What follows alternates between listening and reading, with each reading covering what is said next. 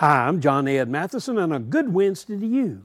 A friend shared with me the following five situations illustrating five important facts of life. Once all villages decided to pray for rain. On the day when the people gathered to pray, only one boy came with an umbrella. That's faith. When you throw babies into the air, they laugh because they know you'll catch them. That's trust. Every night when we go to bed without any assurance of being alive the next morning, but still we set the alarm to wake us, that's hope. We plan big things for tomorrow with zero knowledge of the future. That's confidence. On an old man's shirt was written a sentence I'm not 80 years old, I am sweet 15 with 64 years of experience. That's attitude.